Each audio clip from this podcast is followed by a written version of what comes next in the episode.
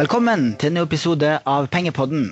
Nå nesten live, med tanke på at jeg, Bjørn Erik eh, Settem, er tilbake fra ferie og sitter i studio, og at eh, dette opptaket gjøres eh, dagen før det legges ut. Men du Roger, du er fortsatt på ferie, så vi har med deg på Skype fra Farsund. Hallo.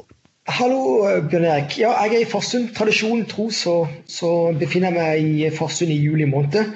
Og jeg jobber jo da eh, på morgenen eller formiddagen hver dag uansett, så jeg er relativt up to date i forhold til hva vi skal snakke om i dag. Bjørn, Bjørn Erik. Og Det legger vi merke til, for uh, morgenrapportene dine de, uh, kommer inn i innboksen sånn åtte-halv ni uh, hver morgen.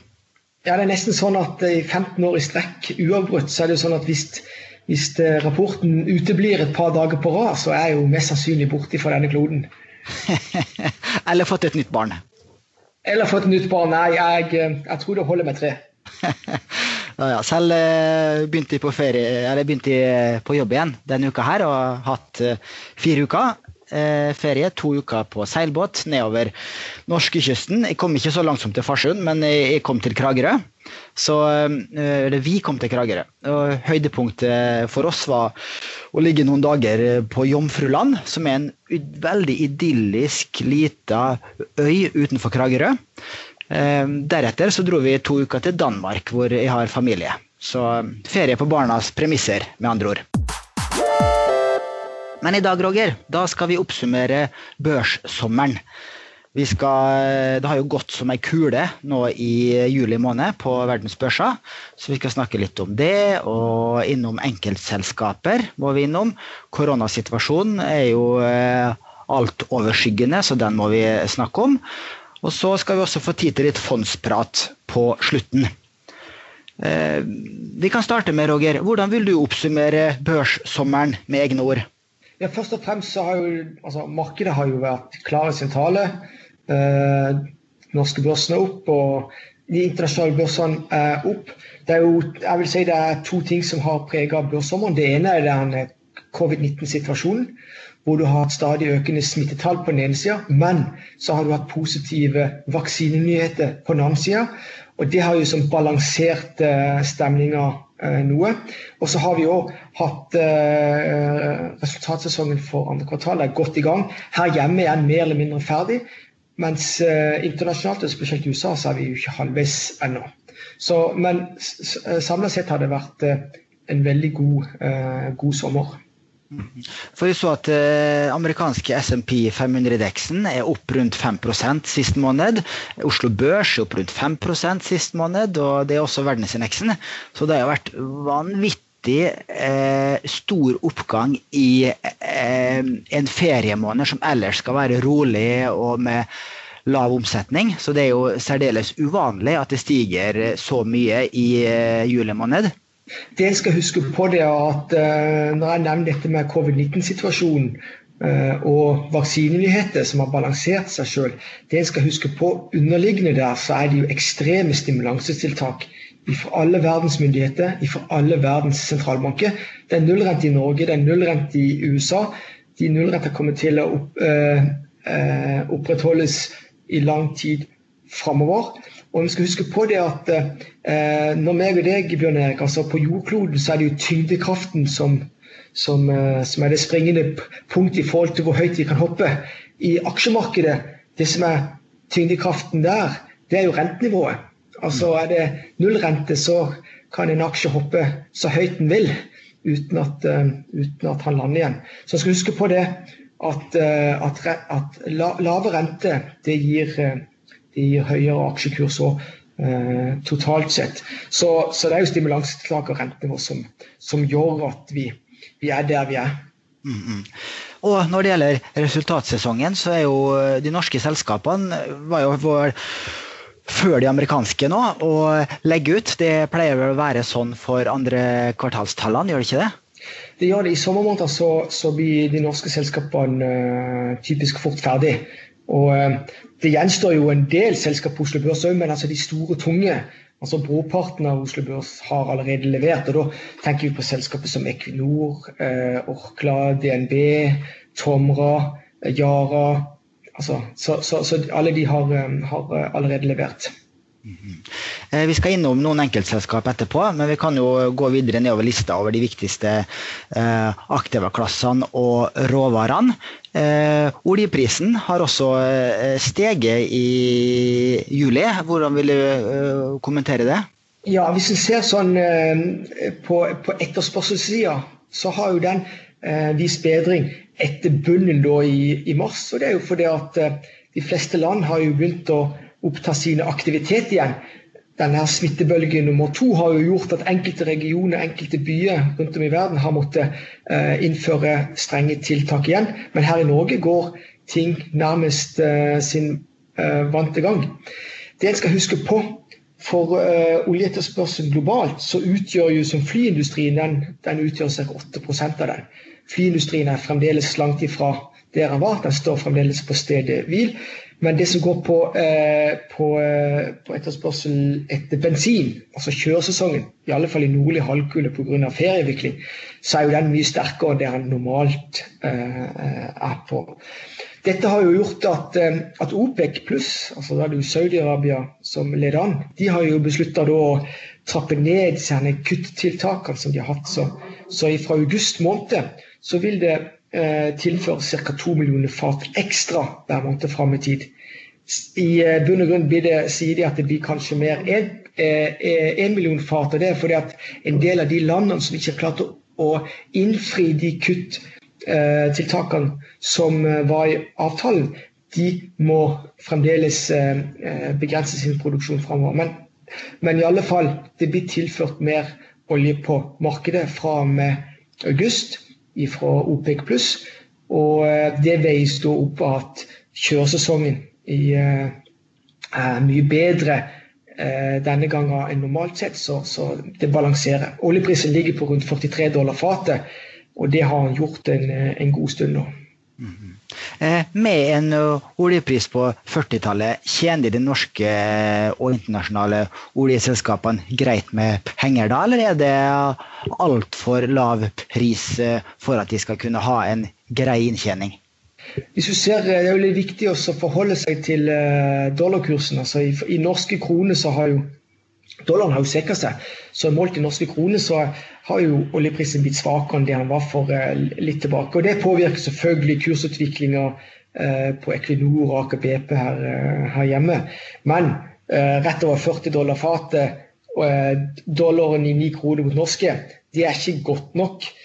Vi forventer jo selvfølgelig at Eh, både dollar, eh, oljeprisen i dollar stiger, og at, eh, og at den stiger mer enn det, det dollaren svekker seg framover. Det skal jo samla sett gjøre at oljeselskapene tjener bedre. Men det er klart at det er smalhans, spesielt for de oljeprodusenter som har høye kostnader.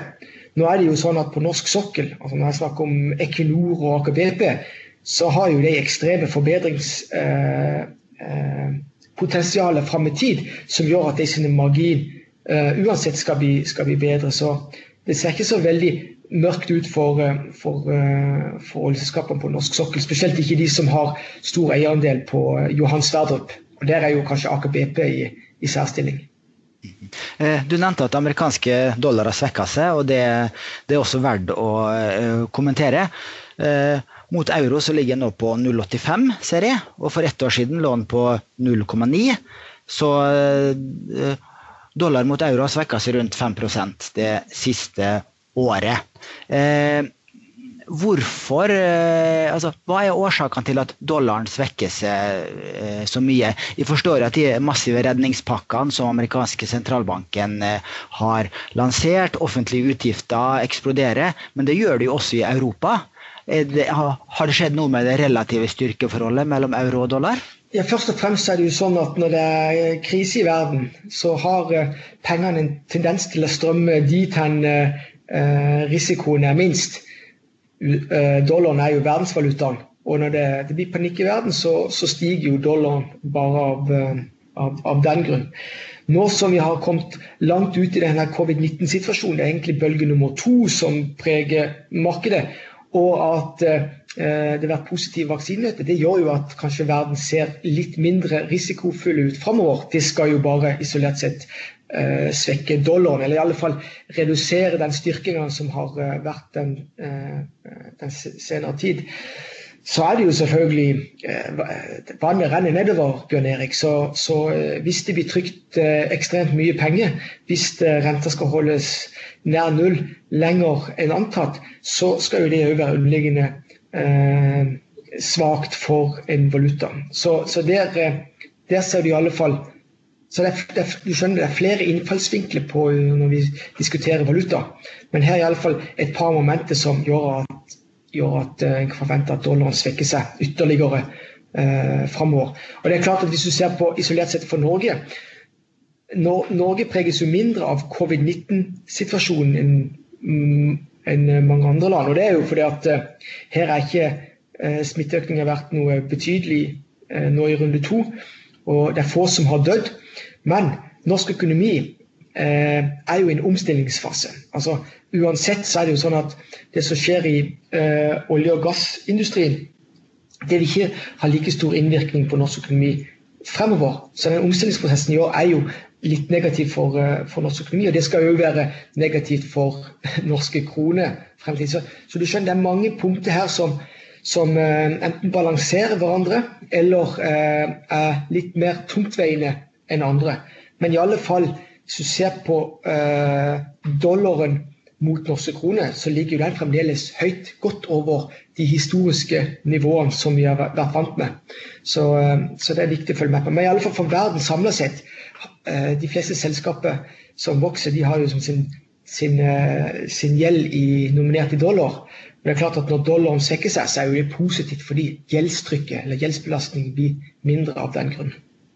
Og Det samme gjelder vel eh, vekstmarkedet, som har eh, mye av sin gjeld nominert i eh, amerikanske dollar. Hvis den svekker seg videre, så vil det være en fordel for eh, vekstmarkeder. Absolutt.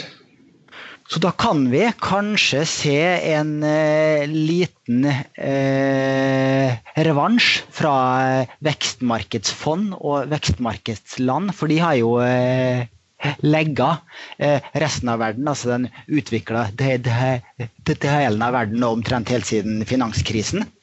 Absolutt. Det er iallfall nærliggende å anta det. Eh, jeg så også i media nå at eh, bl.a.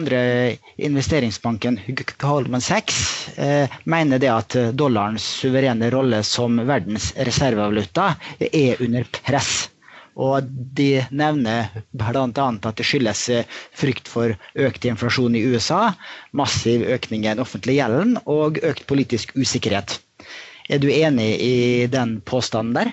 Nå er vi jo i en situasjon, eh, i en situasjon hvor det trykkes penger all masse over hele verden. så dette, De fleste store valutaer er jo som i en, opp mot hverandre, er, så er det jo ikke noe, noe som skiller seg ut. Så jeg har ikke noe sånn tro på at dollaren vil bli bytta ut med det første eller på lang tid eh, som eh, verdensvaluta. Det er jo Til syvende og sist er det jo det som, det som definerer den, eller det som er utslagsgivende for hvilken verdensvaluta som, som, vil være gjeldende. Det er jo som tilliten til, til, eh, til eh, valutaen. Og eh, det er jo ingenting, mener jeg, som, som eh, tyder på at det blir mer sånn spekulativt. altså du skal skape nyhetsoverskrifter.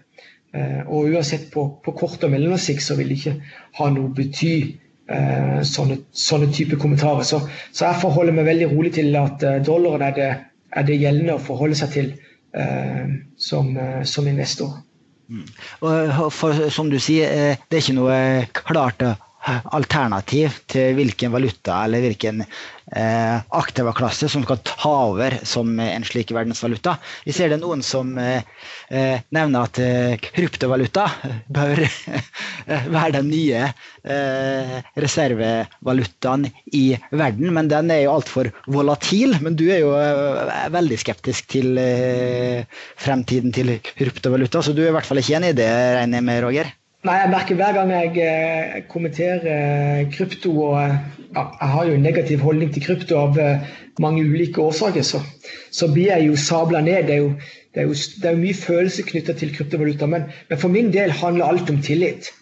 Altså om, og tillit til kryptovaluta eller bitcoin eller hva det måtte hete, den er i Altså, jeg har null tillit til den. Og det, jeg tror ikke jeg er alene om det.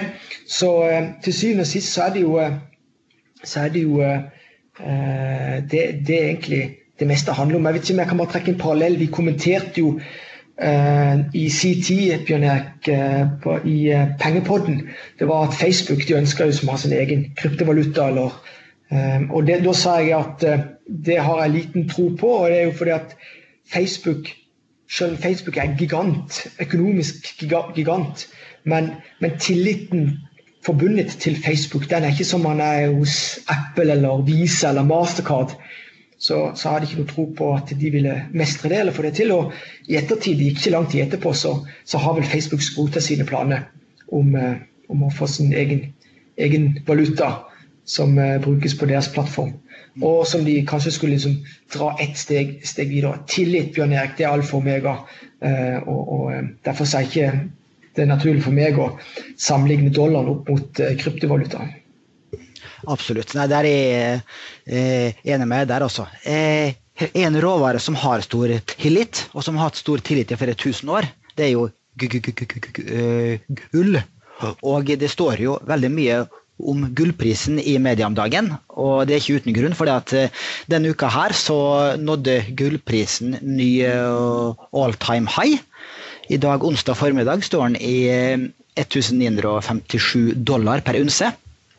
Og har da de siste dagene passert rekordnivået fra 2011, da prisen var oppe i 1921 dollar. Eh, og på ett år så har gullprisen steget med over 35 eh, og siste måned, bare siste måned pluss 10 Eh, som vi har sagt, så har jo dollaren svekka seg 5-6 mot norske kroner den siste måneden. sånn at norske investorer har jo bare fått rundt halvparten da, av de 10 den siste måneden. Men det har jo vært en, en eh, utrolig verdistigning på gull nå det siste året, og da spesielt under koronakrisen. For det nok en del av lytterne har fått med seg, er at gull er jo en av få investeringer som normalt stiger i verdi når aksjemarkedene faller. Eh, den har jo da negativ korrelasjon mot aksjer. Eh, og Det så vi jo sist i fjerde kvartal 2018, da vi hadde en betydelig korreksjon på børsene. Og det så vi også nå under koronakrisen. Eh, men du har ikke noe gull i porteføljen din, Roger? Nei, for det første så mener jeg at, at du sier at gull har steget 35% Jeg ville heller kommentert min kapital til selskaper som Microsoft og Apple, som også har steget det samme. Ehm, og det er selskapet som har monopollignende trekk. Eh, de produserer et produkt, eh, altså de gir noe til samfunnet, de gjør ikke gull. Så for, for, for meg er altså Gull er jo, et, et, ehm, er jo en inflasjonshedge. altså vil si at det, det kommer så lite tilførsel av nytt kull eh, av naturlige årsaker hvert år. Og, og, det er jo et, et en en, en edelt metall som ikke forvitrer. Men, men, men eh, for meg, altså istedenfor å gå på gull, så går du på monopolliggende selskaper som Microsoft og Apple, som, som, har steget det samme, selv om det er stor krise. Og, og det er klart at inflasjonshedgen i gull, eh, og det samme med, med, med, med disse her monopolliggende selskapene der, Når det trykkes så mye penger, så må du anta at matematikken vil seire. Det, det, det, vil bli et eller annet inflasjonspress på et eller annet tidspunkt. Eh, ikke på kort og mellomsikt, men lenger fram i tid. Og, det er egentlig spekulasjonen på akkurat det som, som, gjør at gull beveger seg. Men som investeringsobjekt Nei, Bjørn Erik, det har jo meg og deg diskutert uh, uh, flere ganger på kontoret. Du vet min, mitt standpunkt jeg går for monopollignende selskaper, på samme måte som Warren Buffett og Charlie Munger gjør akkurat det samme. Mm. Eh, selv har jeg et eh, litt mer eh, pragmatisk holdning til kull. Nå i januar i år så kjøpte jeg litt gull i min taktiske portefølje. Og den uka her så økte jeg den eksponeringa. Når jeg så at gullprisen gikk gjennom all time high. Og jeg har, jeg har lenge holdt på med et blogginnlegg om gullprisen versus aksjemarkedet, og i, i, i hvilke perioder gullprisen gjør det uh, bra, og hvilke egenskaper gull har i en portefølje.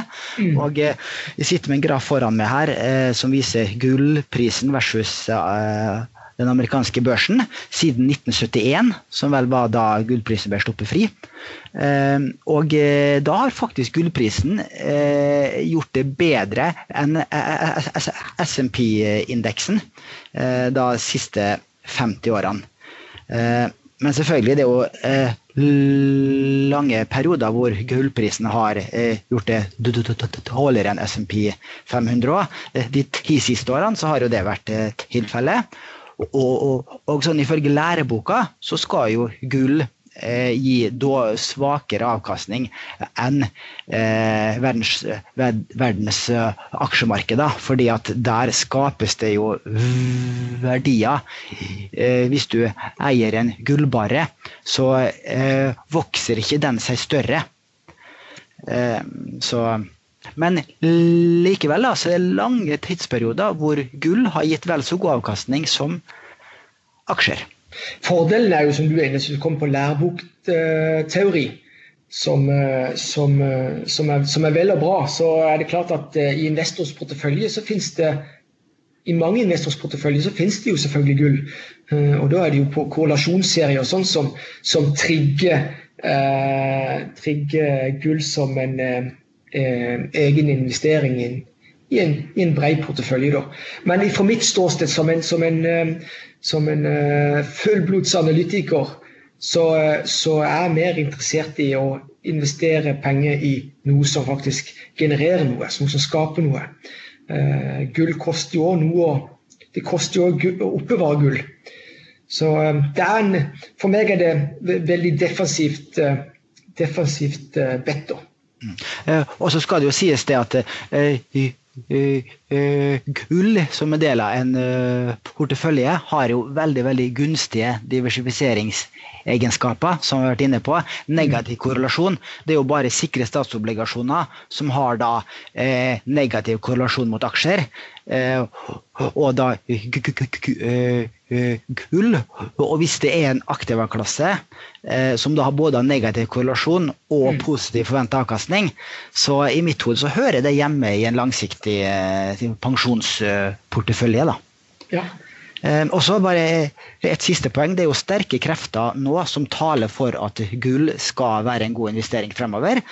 Rentene er jo rekordlave, så det er billig å, å, å holde kull. Du har en rekordlav finansieringskostnad.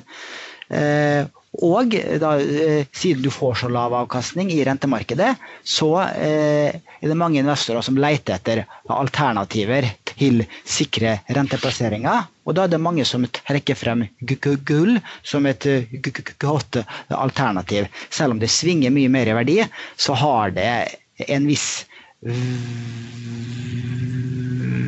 verdi uansett. Eh, også, som vi har vært inne på, eh, alle de redningspakkene og pengetrykkinga som vi har sett nå i forbindelse med koronakrisen, har jo ført til frykt for inflasjon. Og gull oppfattes eh, som å gi en god inflasjonsbeskyttelse. Ja, og det er jo det, er jo det samme med, med monopollignende selskaper. De har, jo, de har jo de samme egenskapene. Så jeg vil bare trekke fram det. Men så er det jo det jeg skal huske på det at når jeg snakker om uh, det alternativet er å, å søke etter monopollignende selskaper. Men det er jo viktig at de selskapene da si, eh, ikke mister sin posisjon. Og det er jo der du som analytiker hele tiden må følge med. Så det krever jo mye mer å, å kommentere kapital til selskapet. For der er det mange flere usikkerhetsmomenter.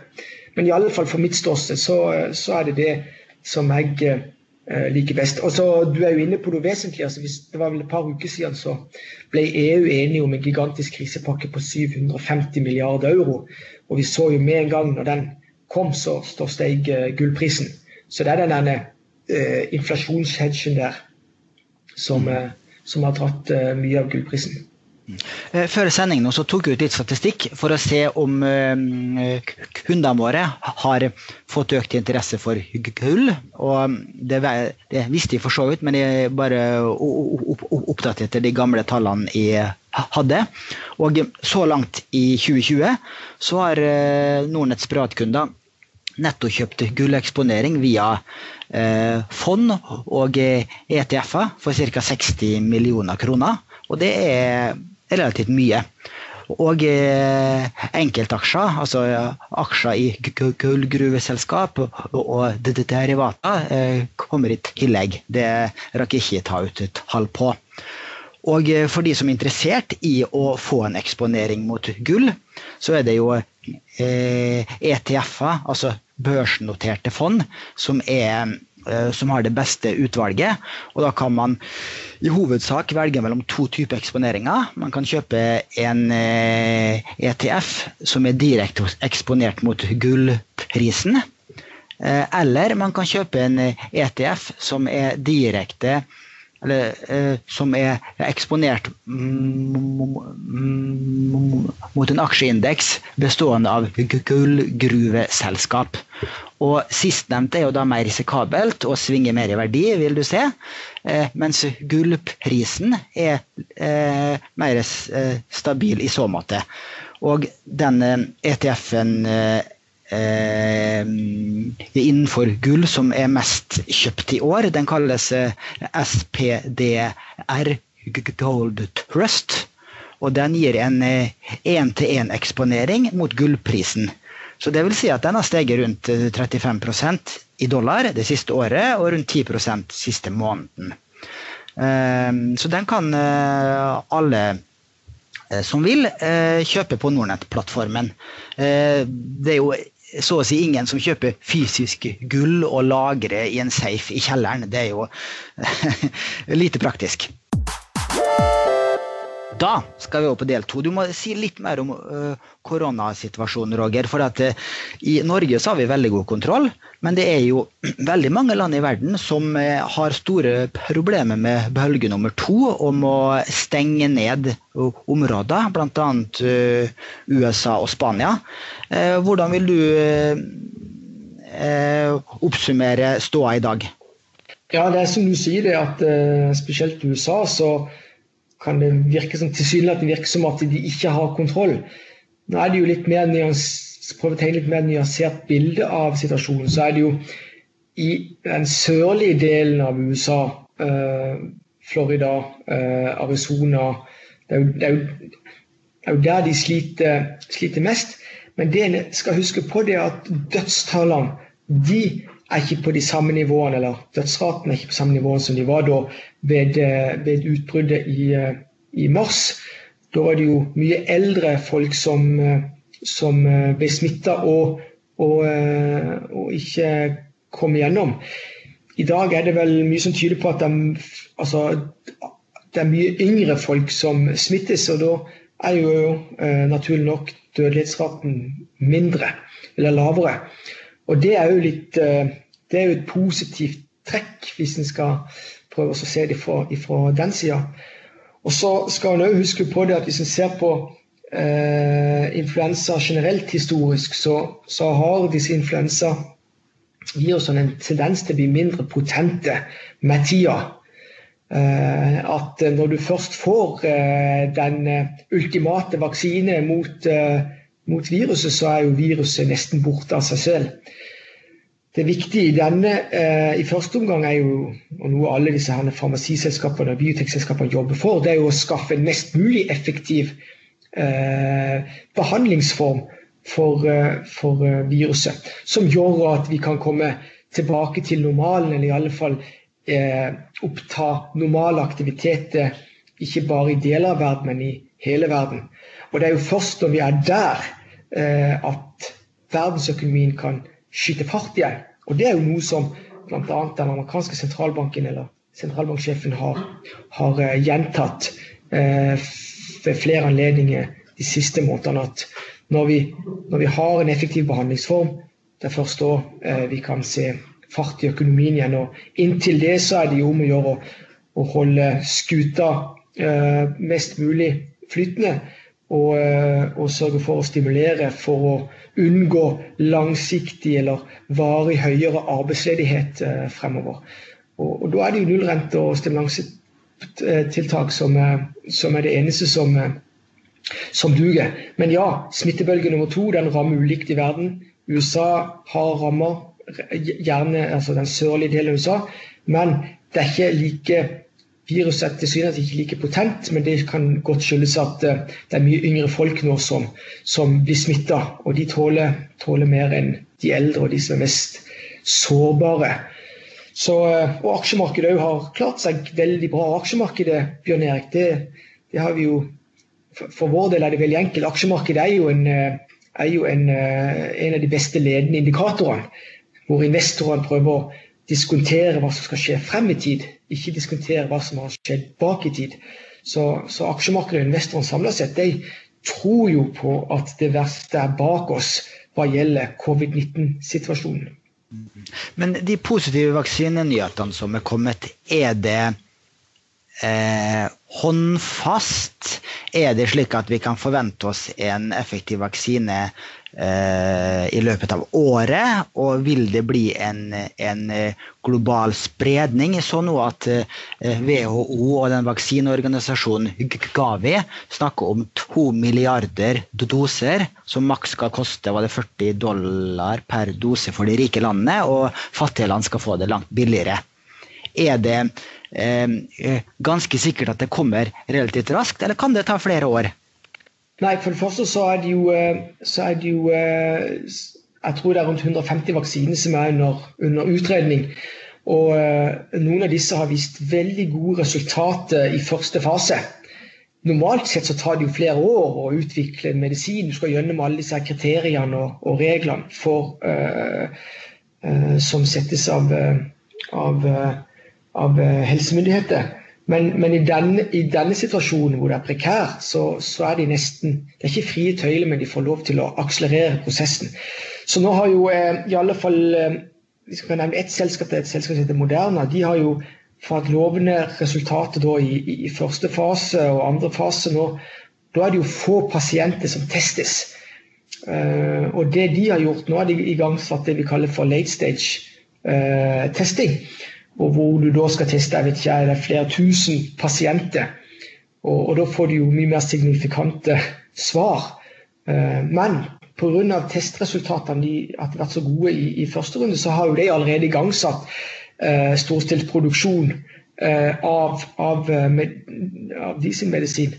Og hvis alt går til planen, så sier de at, eh, at, at innen året skal det være vaksine mot covid-19. Ikke for at covid-19-vaksine eh, som, som, tar knekken på covid-19, men altså som, som, gir en, en, effektiv behandlingsform. Det betyr at eh, dødeligheten blir, blir, vesentlig mindre eh, om du skulle bli smitta. Og det er jo det som egentlig er alfa og omega i, i en, i, ved sykdomsutbrudd eller virusutbrudd. Det er at, at ikke det leder til, til død. Mm -hmm. Så du er også optimist. Du tror ikke at aksjemarkedet forskutterer uh, gode nyheter i for stor grad, og at, uh, og at de tar liksom uh, seieren mot covid-19 på forskudd? Nei, altså for Nok en gang, altså, I innledninga av, av dagens pod så prøvde jeg i hvert fall å fremheve det at det er mange faktorer som balanserer hverandre. og en skal huske på det at når jeg sier at aksjemarkedet Eh, eh, si, forskuttere at det verste er bak oss, så skal en ikke glemme det at de lave rentenivået er med på å holde aksjemarkedet oppe, for at alternativene er ikke til stede. Så, så, jeg vil ikke forskuttere noe som helst, men jeg er utelukkende som analytiker og investor så er utelukkende opptatt av å se på analysere de enkelte selskapene. Og jeg har jo generelt en tro på at verden går videre uansett krise. Og eh, det har iallfall historien vist. Så, så at eh, covid-19-situasjonen skal sette verden på styr, eh, det er ikke noe som jeg ønsker å, å, å, å forskuttere. Men at, at det er igangsatt mange prosesser som alle jobber for én ting. Det er å vinne krigen mot, uh, mot, det ukjente eller mot covid-19-viruset. Og det er klart at Lenger fram i tid, ja, sånne type influensavirus vil vi jo få. Eh, fordelen er at dette er første gang det har vært et globalt Jeg vil kalle det at vi har, vi har alle vært med på en sånn global brannøvelse. Altså hvor vi har stoppet opp pga. det ukjente. Skal vi vinne krigen, så må vi jo gå, gå taktisk til verks. Og det har jo verden samla sett, mener jeg, eh, klart veldig bra. På, eh, og, det kan, eh, og så er det mye lærdom å, å ta ut av det ved neste korsvei. For, for nye virusutbrudd i denne skalaen, det må vi forvente kommer. Bra. Da skal vi over på del tre og snakke litt om selskapsnyheter. For det har jo vært faktisk eh, flere interessante nyheter nå i juli måned på Oslo Børs. Eh, Adevinta eh, offentliggjorde jo Det er kanskje norgeshistoriens eh, I hvert fall ett av norgeshistoriens største oppkjøp av, som et norsk selskap har gjort. Eh, hvor de kjøpte opp eh, eh, eBay sin internasjonale rubrikkvirksomhet for noen 80 milliarder kroner. Og det reagerte jo investorene veldig, veldig positivt på, Roger. Ja, for det første så er jo Adevinta eh, var jo tidligere en del av Schibsted. Schibsted valgte for litt tid tilbake å skille ut sin rubrikkvirksomhet, altså xfinn.no. Bare så folk skjønner hva rubrikkvirksomhet eh, dreier seg om, så er det jo, eh, så er det jo eh, finn.no-konseptene til Schibsted utenfor, utenfor Norge. Da. Så, og de skilte ut selskapet, denne virksomheten i eget selskap som de kaller for Adevinta. Sånn at det har vært en posisjonering da for, for uh, de store rubrikkannonseselskapene. uh, for, for uh, eBays rubrikkvirksomhet har vært eh, ønska å bli solgt. Så, så, eh, og den skal huske på det at Adevintas kjøp av IBs rubrikkvirksomhet skal huske på det, det skjer både i form av kontanter og i aksjer. Så det er jo ikke et rent cash-oppkjøp. Eh, Men i alle fall så skal jo dette her være med på å, med på å, eh, å, å forsterke Adevintas posisjon globalt. altså Nå er de verdens største eh, innen rubrikkannonse. Og uh, ellers skal en huske på det at de konkurrerer jo veldig mot uh, selskaper som Facebook og Google, da, uh, vil jeg merke. Men, så, så, dette var jo både Denne nyheten var både uh, forventa og ikke forventa. For det er klart at det har vært hard, har vært hard kamp om, om, eh, om, å vinne fram. Jeg må jo bare si det at uh, Schibsted og Adevinta er jo to av mine favorittselskaper på Oslo Børs. Har de min norske aksjeportefølje. Så, og der kommer jeg tilbake til den at når jeg snakker om monopol, ofte snakker om monopolliggende selskapet, og det er jo det jeg, jeg liker aller best, så er det ikke tvil om at Schibsted er jo et monopollignende selskap i Norge og Norden. Sånn at de er bare med på denne her transaksjonen er bare med på å forsterke de sin, de sin, eh, de sin rolle globalt. Da. Så dette er i tråd med det som er forretningsstrategien til, eh, til Schibsted. Men ja, aksjekursen reagerte uh, betydelig på, på, nyheten. Og gitt at Schibsted er største eier i Adevinta, så steg jo Schibsteds aksje nå. Og dette er jo med på å trekke Oslo Børs. Så denne nyheten har vært med på å trekke Oslo Børs og eh, litt opp eh, i, i, i, juli måned. Mm. Eh, jeg så at eh, når det er forvalter Robert Ness, som vi har hatt i poden her før, eh, eh, tvitra at han var veldig eh, overraska og kritisk til den voldsomme kursoppgangen. Han eh, tvitra følgende eh, ledelsen i Adevinta skapt verdier på ufattelige 50 000 millioner kroner på én dag? Eh, eller er det aksjemarkedet som surrer når de verdsetter transaksjonen på 85 milliarder kroner til 135 milliarder kroner? Hva ja, altså, har du å si til den eh, kommentaren? Nei, For det første så kan ikke jeg kommentere andre sin analyse, men jeg kan jo bare, kan jo bare kommentere det faktum at, at eh, både Adevinta, Schibsted og flere andre selskaper har jo da eh, falt eller gjort det svakere i en periode. Så, så det er jo bare en gjeninnhenting òg. Men jeg kan ikke kommentere hva andre eh, sier om, eh, om, verdsettelse av selskapet. For det, det ene er hva selskapet i bunn og grunn er verdt, og om, om, eh, om markedet eh, priser inn det fullt ut før hendelsen eller ikke. Jeg kan bare si for min egen del, grunnen til at jeg eh, eier Skipsted og Adevinta kommer til å gjøre det i overskuelig fremtid, det er at de har en posisjon som gjør at de vil kunne øke marginene sine uten å måtte hensynta potensielle konkurrenter. Eh, og Derfor så vil jo det være mye vanskeligere å verdsette et sånt et selskap enn f.eks. Equinor, eh, som, som, eh, som mer eller mindre er bundet av gjeldende prisbilde på olje, gjeldende dollarkurs og de sin evne til å holde kostnadene i sjakk. Så, så, så, så der, der, tror jeg det er litt vanskeligere å si noe bastant eh, om Adevinta-kursen har reagert for mye eller for lite på, på kort sikt. Nok en gang så, så har ikke jeg noe, noe, interesse av å kommentere hva, hva andre skulle, skulle mene eller uttale seg om. Eh, og så har det også vært en stor nyhet eh, fra Røkke-sfæren. Eh, for, for ei ukes tid siden så fikk vi vite det at olje- og servicebedriftene Kverner og Aker Solutions skal slå sammen igjen rundt ti år etter skilsmissen. Og I tillegg så skilles havvind og karbonfangst ut fra Aker Solutions og over i to selskaper som skal børsnoteres. Hva er ditt syn på den omorganiseringa? Ikke overraskende. Husk bare uh, på, på, på, Aker Solutions og Kverner, uh, som var et selskap tidligere.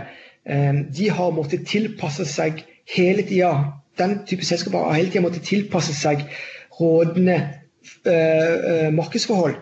Og de er, jo, de er jo i bunn og grunn båndlagt hva de store oljeselskapene foretar seg.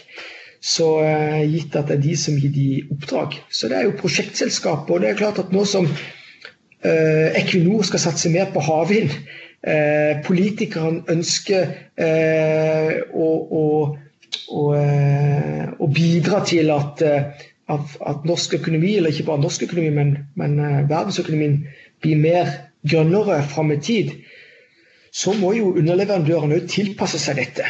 Sant? Så hvis hvis Equinor skal drive med mer med havvind framover, ja, så må jo eh, Aker Solutions eller Kværner òg gjøre det samme. Så de må omstille seg.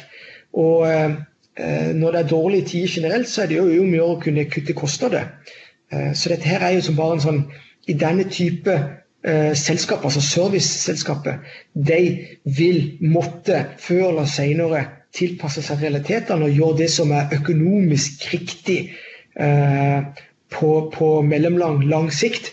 Og eh, i sin tid så var det riktig å skille selskapene. I dag virker det tilsynelatende riktig å slå dem sammen av hensyn til kostnader. Og skaffe seg litt skala for å, en, en, for å kunne bli en, en, prioritert partner i prosjektering og utvikling av ting som ikke er knytta til ren olje og gass. Så, eh, og vi kan jo bare nevne at vi hadde Aker i studio før sommeren. Eller, eh, og da snakket vi jo bl.a. om eh, disse ulike porteføljeselskapene i Aker. For det er jo Aker som er, som er største eier i både Aker Solutions og Kverner og Aker BP. Og, ja. Så vi kan, jo, vi kan jo tipse lytterne om å hvis de vil lære mer om Aker, Aker Solutions og Kverner, så ta en titt på Nordnett-bloggen og, og, og, se på vår siste presentasjon og Q&A med, med, Aker. Det er riktig. Og den, den eh, Q&A-sesjonen med Torbjørn Kjus ble også lagt ut som podkast i 9.7. Eh, altså den 9. juli. Så hvis du spoler tilbake i, i podkastarkivet, så finner du eh, den eh, fra den 9. juli. og det i, eh, Jeg synes den var veldig interessant, den samtalen du hadde med, med Kjus der. Og mm. det jeg spesielt beit meg merke i, er at, at uh, Aker og Røkke er jo utrolig gode til å utnytte slike kriser som vi har hatt nå, som vi, hadde, som vi har hatt uh, flere ganger før i forbindelse med Oli-nedturen i 2015-2016, da de kjøpte opp uh, BP sin norske virksomhet. Og Røkke har vært veldig god på sånn asset eh, play. Nå så han at det var fornuftig å skille ut eh, to grønne selskap for å eh, ri den grønne bølgen. Og da skapte den jo betydelige aksjonærverdier bare ved å gjøre en sånn en relativt enkel transaksjon. Ja, nettopp. Og der er det jo også, hvis vi skal kommentere det der med hvordan du verdsetter ting Det er mye lettere å, å å eh, beregne hva slags kursutslag det skal komme i sånne type, i sånne type transaksjoner. Altså hvor, hvor, det på ene sida er jo kostnadsbesparelse, eh, og på den andre sida at de skal få sin, sin fair share av, av, eh, av veksten i et fremtidig, fremtidig, marked. Men nok en gang, det er serviceselskapet. De er underlagt de store. Og du har helt rett. altså Kjell Inge Røkke og co. de har vært veldig forlente. De er veldig foroverlente generelt. Og det er en fordel. Uh, det er en fordel for, for aksjonærene i Aker.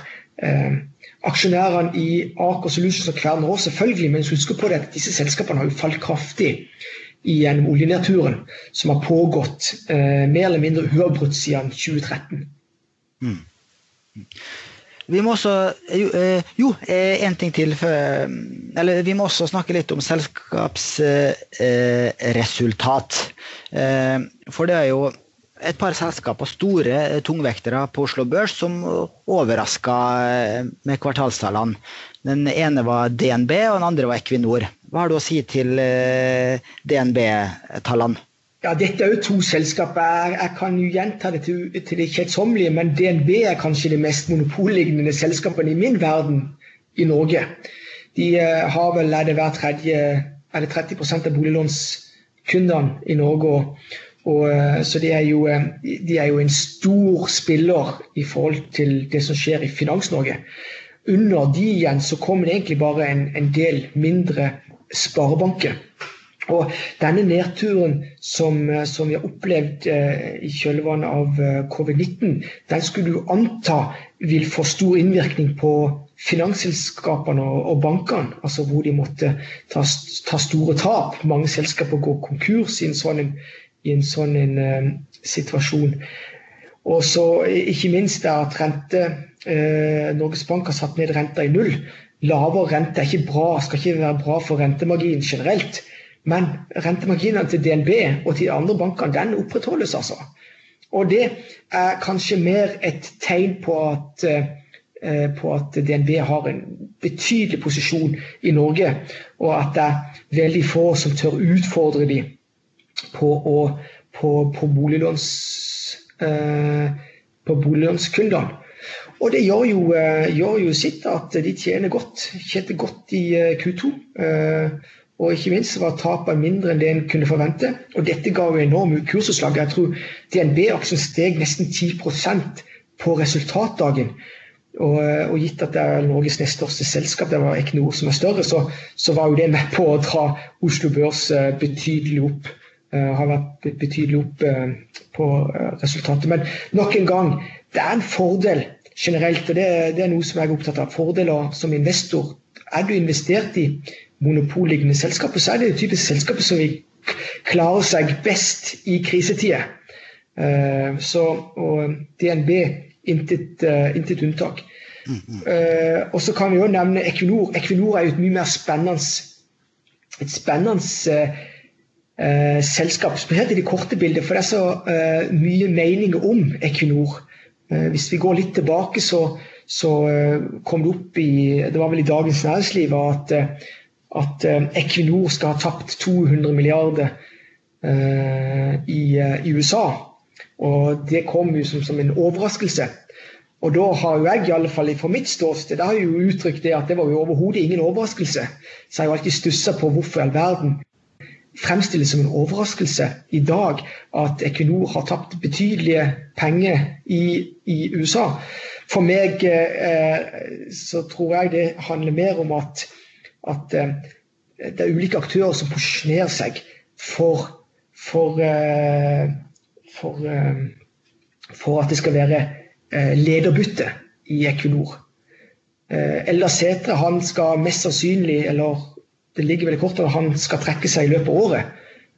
Og det, jo, det, sa jo han i tidlig fase. Han ønska egentlig ikke å overta etter Helge Lund når Helge Lund trakk seg i sin tid. Og disse her tapene de er jo fra Helge Lund-æraen. Så det er jo Helge Lund som i bunn og grunn er, den ansvarlige for, for tapene. Uh, når det er sagt, Helge Lund er ikke der. Uh, og Eldar Sætre var jo en del av ledergruppa til Helge Lund. Han, Helge Lund overtalte han i sin tid til å bli sjef i Equinor. Men Eldar Sætre ville vel i bunn og grunn ikke, og, og, det har noe med alder å gjøre. Ikke minst. Så det ligger i kortet at han skal ut, og da tror jeg at det som har kommet fram i media, eh, er nok mer linka til at ulike aktører ønsker å, å, å posisjonere seg for om mulig bli ny sjef i, i Equinor. Jeg tenker sånn at Det første som slo meg, er at at når det skal velges ny leder, så er, så er sjansen mye mindre for at det blir en internkandidat pga. at det er blitt stort fokus på, på tapene i USA, enn om det ikke hadde blitt fokus på det. Så, eh, og, og, derfor så er det jo Derfor så blir jo dagens Equinor-ledelse blir hakka på, mener jeg, eh, pga. dette her. Så, så skal, det en skal huske på som, eh, som investor, det er ikke alle nyheter som, som eh, selv om de er negativt vinkla, så er ikke nødvendigvis at de har noe økonomisk innvirkning på, eh, på, bedriften eller på selskapet eller på aksjekursen. Tvert imot så har ikke Equinor-aksjen eh, falt som en følge av disse herne i klammetegn avsløringen fra, i Fordelen. For jeg mener overhodet ikke det er avsløringer. Det er noe som har vært kjent i, i, eh, i mange år. Mm. Og så er det jo sånn at, eh, at Equinor de innfridde jo slo jo forventningene nå i andre kvartal. Aksjen endte vel opp 4% på resultatdagen. Eh, det som selskapet har blitt kritisert for, det er at eh, de opererer med et oljeprisanslag på 80 dollar fatet. Og det er jo skyhøyt over hva andre selskaper gjør. Og Det er helt klart, det er ikke tvil om at det er sterkt linka opp mot hva du kan Eh, hva du kan eh, bokføre dine verdier på i balansen. Mm. Eh, og hvilke tap du, regnskapsmessige tap du må ta fra kvartal til kvartal. Så er det jo sånn at eh, investorene samla sett er smartere enn de fleste som leder selskapene. Så om Equinor, altså i min verden, eh, opererer med et oljeprisanslag som de gjør, så har ikke det så veldig mye bety på, på verdsettelsen av Equinor. Så for meg er det bare støy. Det er kanskje med på å fyre opp under det der at, eh, at, dagens ledelse ikke er på ballen, at ikke de er flinke nok. Eller, ikke, uh, ja. Og at det kanskje kan være at det er ulike andre aktører som, har, som, har, uh, som profitterer på det. Hvis det er sånn at, at det er enkelte som posisjonerer seg for å være en, en, en valgbar kandidat utenfor interne opprykk, når den tid kommer. Så, så jeg, det er mitt, eh, det er mitt sånn eh, overordna fokus på Equinor på, på, i det korte bildet. Og jeg, er jo, jeg, jeg må jo understreke jeg jo, har jo interesse i Equinor, og det har jeg hatt i mange år. Det var en, en, en, ny og interessant liten konspirasjonsteori da, fra deg, Roger. At uh, Dagens Næringsliv er um, kanskje, uh, uten å være klar over det, fungerer som en uh, løpegutt for, for skjulte interesser som vil ha en ekstern ny konsernsjef i Equinor. Det, det, er det første som slår meg. Og, For meg som analytiker så handler det om å angripe enhver problemstilling, enhver nyhet fra ulike vinkler. Og Det er iallfall en vinkel som ikke har vært eh, diskutert. Men det er det første som slo meg. Fordi at Når jeg hører om at det er, at det er eh, informasjon som er holdt tilbake, og at uh, så, så og helt oppriktig, jeg har fulgt selskapet og lest årsrapporter til Equinor i alle år. og de tapene i USA altså Hvis ikke du klarer å beregne deg de beregne deg fram til de, så er du bare ikke flink nok. Så, så, så det er derfor jeg um, du, du, kaller det konspirasjonsteori. For meg er det en plausibel. Uh, vi vet jo det at Equinor er jo en gullkalv som alle ønsker å danse rundt. Når Helge Lund var sjef der, så, så, så er jo han sjef uh, og blitt valgt av i bunn og grunn av staten, som har en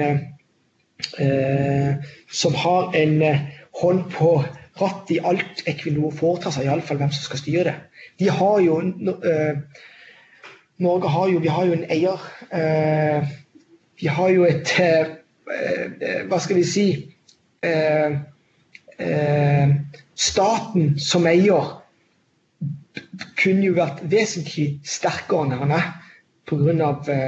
At de kontrollerer jo de kontrollerer jo styre og stell eh, pga. Eh, eierinteresse. Så, men de ønsker jo da, som de sier selv, og staten å ha en, å ha en armlengdes avstand til alt det som eh, til det som skjer eh, administrativt i selskapet.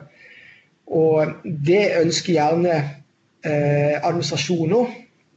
Og, og, derfor så blir det kanskje sånn. Så, så i bunn og grunn så, så tror jeg det er statens styringsmodell som, som, som, er med på å bygge opp og skape alle disse konfliktene. Det er ikke nødvendigvis Helge Lund og de enkelte lederne, men at det er, liksom, det det er styringsmodellen som, som, er, som, er, for dårlig, rett og slett. Han, han, han, han er så svak. Eh, det er så mange svakheter i den at, at du, du, du, vil komme i sånne situasjoner som Equinor har, har, har vært i de siste tida. De vil jo komme framover så fremt styringsmodellen opprettholdes som han er. Eh, og vi har samme type styringsmodell hva gjelder Telenor og DNB, de andre store statseide eh, selskapene. Men eh, nok en gang, eh, konspirasjon. Det er ikke så opptatt av det, men jeg er bare opptatt av at det kan godt tenkes at det er det. Nå får vi se hvem som blir ny sjef i, i uh, Equinor. Uh, jeg tror at sjansen er betydelig nå etter dette for at det blir en ekstern kandidat som blir ny. Da ville i hvert fall McKinsey juble, for de var vel tungt inne i Equinor da Helge Lund var konsernsjef der, og da han slutta, så forsvant alle McKinsey-konsulentene ut. Det var ikke sånn, Roger? ja, det er sånn. Iallfall for meg. Jeg er opptatt av det. Altså, jeg tenker sånn at eh, noen selskaper kan du være investor fordi at de er så sterke av natur. At de kan nesten styres av hvem som helst.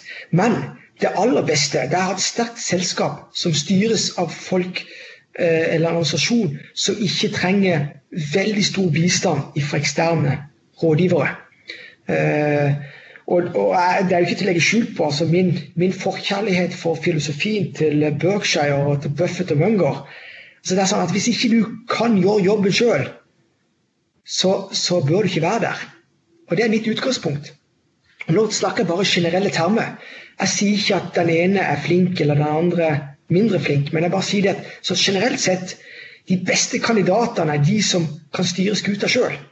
Uh, og det er besnærende at det er utrolig mye konsulentbruk i de store uh, uh, selskapene som, hvor staten staten er eier i. Så, så, men ja, for det er mitt La det være sagt, det er mine personlige meninger. Det er mine faglige meninger. Det er mine meninger som analytiker og som investor, først og fremst. Eh, men nok en gang, eh, Equinor for meg er et eh, bra selskap å være investert i. Og det samme vil jo DNB er jo et kjempeselskap å være investor i. Men jeg tror at det kunne vært drevet bedre hvis, hvis statens eierskapsmodell eller styringsmodell hadde vært justert noe. Mm -hmm. vi må svinge veldig raskt innom USA. Nå har vi holdt på snart en time, så vi må veldig raskt innom resultatsesongen i USA også. Eh, der også har det jo eh, vært gode tall. altså det vil si at Forventningene var skrudd så lavt at det var mange selskaper som overraska, og det bidro til en sterk amerikansk børs i juli. Er det ikke riktig å si det, Roger? Jo, det er det. Så, eh, så aksjemarkedet har jo kommet seg opp i juli måned. Men skal huske på det at uh, det er ennå mye igjen av resultatsesongen i USA, så mye kan skje. Men, men i alle fall, det du påpeker, er at forventningene var skrudd kraftig ned. Det har gjort at uh, jeg tror det er litt over 80% av selskapene har, har overraska positivt. Jeg tror vi stopper der. Og så tar vi noen minutter på slutten om fondsnyheter. For som eh, mange av våre kunder har fått med seg, så varsla vi Nordnett i midten av juni at vi vil lansere en ny fondsprismodell eh, fra 1.9. Og vi vil ha en egen podkast om uh, dette temaet uh, rundt den lanseringsdatoen lanseringsdato 1.9. Og da har Anders Skar, vår sjef, sagt at han vil komme og forklare og forsvare Eh, for vi har jo fått eh, en del eh, kritikk også. En del ros og en del kritikk. For i kort form så er det slik at fra 1.9 så vil vi gi returprovisjon, som vi i dag mottar fra fondsforvalterne, tilbake til deg som kunde. Og samtidig så innfører vi en plattformavgift. Det medfører at de fleste Eh, fondene vil få en lavere eh, totalpris med den nye modellen, men ikke alle. Eh, det er spesielt indeksfond som vil bli noe dyrere, og enkelte rentefond blir noe dyrere. Men omtrent alle aktive fond vil bli billigere enn i dag. Og totalt sett så reduserer Nordnett sine inntekter med 20-25% vi har sagt i media. Um, og det vil si at kundene kommer totalt sett bedre ut. Men vi er jo ærlige på det at kunder som bare sitter med indeksfond, uh, vil, uh, må betale noe mer enn de har gjort frem til nå i Nordnett. Um, og det um, Grunnen til at vi har valgt å gjøre det sånn, altså å legge lik plattformavgift på aktive aksjefond og indeksfond, er det at vi vil unngå interessekonflikter med at vi vil anbefale det ene fremfor det andre, eller eh, trekke frem eh, det, det ene fremfor det andre. Eh, samt at vi mener at indeksfond fra distributørleddet har vært solgt for billig, så vi i praksis har tapt penger på å selge indeksfond, som da eh, vi må ha, ha tatt ifra eh, salg og distribusjon av aktive fond, som vi har da kanskje hatt, hatt for gode marginer på. Nå får vi samme marginer på indeksfond som aktive fond. Eh, og eh, det, noe lignende gjorde jo S-banken eh, her i september i fjor, var det vel. Og DNB har gjort noen endringer på sin fondsprismodell, og vil helt sikkert se flere endringer eh, fra andre aktører eh, og fra også de, eh, ja, de ja, Se flere prisendringer eh, fremover. Og man må jo legge om fondsprismodellen sin pga. Mifid 2-regelverket. Da er det nevnt i poden, og vi kommer som sagt tilbake til det. Så kan jeg ta kort på slutten om eh, vår kundeatferd blant de ca. rundt 50 000 eh, av våre kunder som eier fond. Og eh, dere fortsetter jo å kjøpe fond, og spesielt eh, aksjefond, også i juli måned.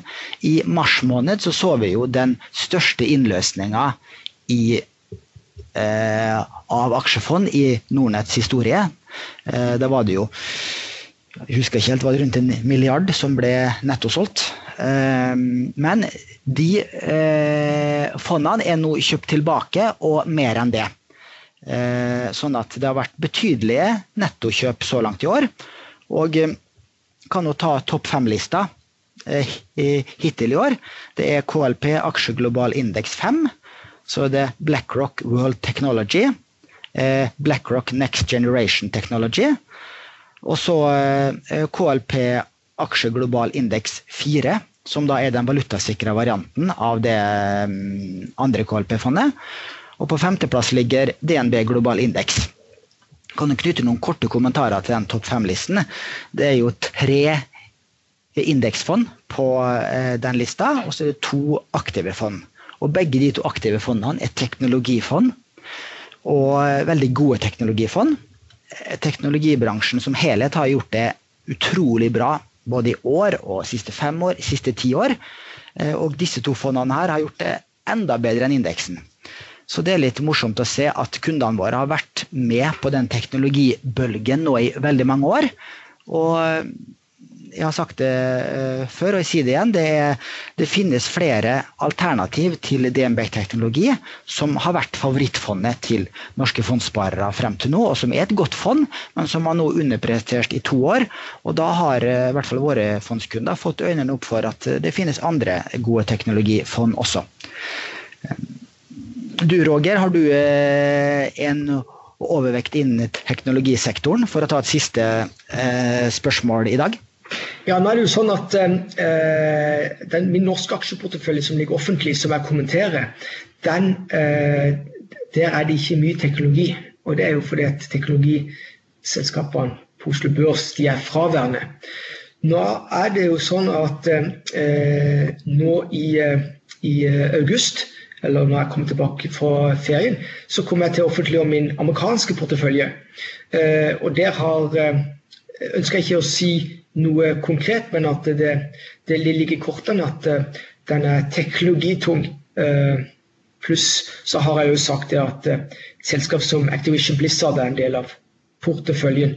Så, så da kan jeg heller kommentere det. I alle fall framover så vil jeg jo kommentere mine aksjevalg på, på de amerikanske børsene. Så bra. Det blir spennende å se din amerikanske portefølje. Jeg skal bli den første følger på, på Shareville. Så bra. Så bra. Da sier vi takk for oss i dag, og tusen takk til alle som hørte på. Og vi høres om ei uke. Ha det bra.